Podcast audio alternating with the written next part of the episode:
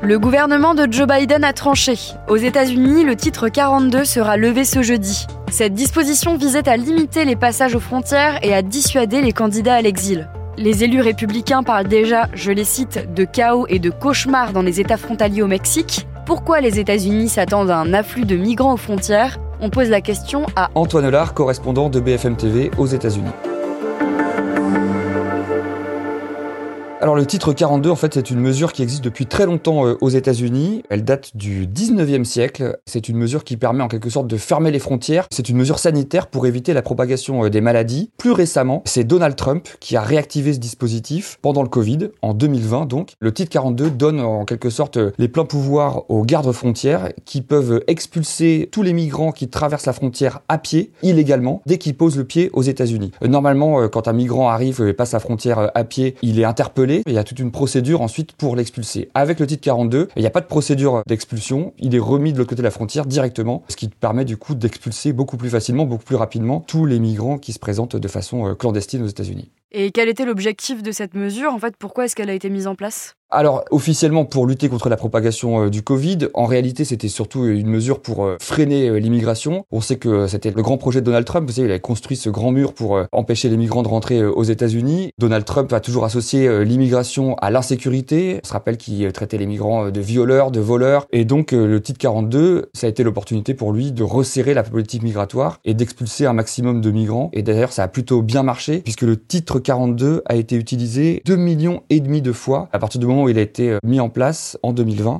jusqu'à aujourd'hui. Et pourquoi les élus républicains parlent de chaos à propos de la situation migratoire? Que craignent-ils? Alors, ce que craignent les élus euh, républicains, mais ce que craint aussi l'administration euh, Biden, c'est que la fin du titre 42 crée une sorte d'appel d'air, c'est-à-dire que les migrants se précipitent en masse euh, vers les États-Unis pour profiter de la fin de cette mesure. D'après les médias américains, il y a déjà un nombre impressionnant de migrants qui est massé à la frontière côté Mexique. On parle de 150 000 migrants qui attendent plus qu'une chose, la date de jeudi, la fin du titre 42, pour tenter la traversée vers les États-Unis D'ailleurs, l'appel d'air, il a déjà commencé dans plusieurs villes frontalières. On voit que les autorités sont complètement débordées. Le mois dernier, on était à 5200 interpellations par jour à la frontière. Ces derniers jours, on est à 8700 migrants illégaux interpellés par jour. Et euh, on estime qu'on pourrait atteindre 13 000 interpellations par jour une fois que le titre 42 ne sera plus euh, en vigueur. Et est-ce que sur un plan politique, ça ne risque pas de mettre Joe Biden en difficulté? Si, complètement. Joe Biden, en fait, euh, la politique migratoire et l'immigration, c'est vraiment l'angle mort de son mandat. Il avait été élu notamment sur la promesse de remettre de l'humanité dans le système migratoire. En réalité, depuis qu'il est en fonction, il n'a rien fait, ou presque. Du coup, il est attaqué de toutes parts. D'un côté, il est attaqué par les républicains, qui l'accusent de transformer la frontière en passoire. Donc pour répondre à ça, Joe Biden tente la carte de la fermeté. Il a annoncé euh, la semaine dernière qu'il allait renvoyer des soldats en renfort à la frontière pour épauler les gardes frontières, 1500 soldats supplémentaires. Le problème, c'est que cette mesure, elle est critiquée par l'aile gauche du Parti démocrate, qui attend toujours ses promesses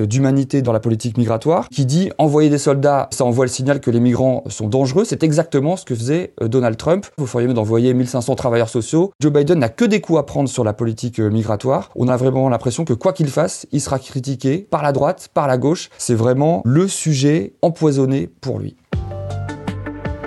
Merci d'avoir écouté ce nouvel épisode de la Question Info. Tous les jours, une nouvelle question et de nouvelles réponses. Vous pouvez retrouver ce podcast sur toutes les plateformes d'écoute, sur le site et l'application BFM TV. À bientôt!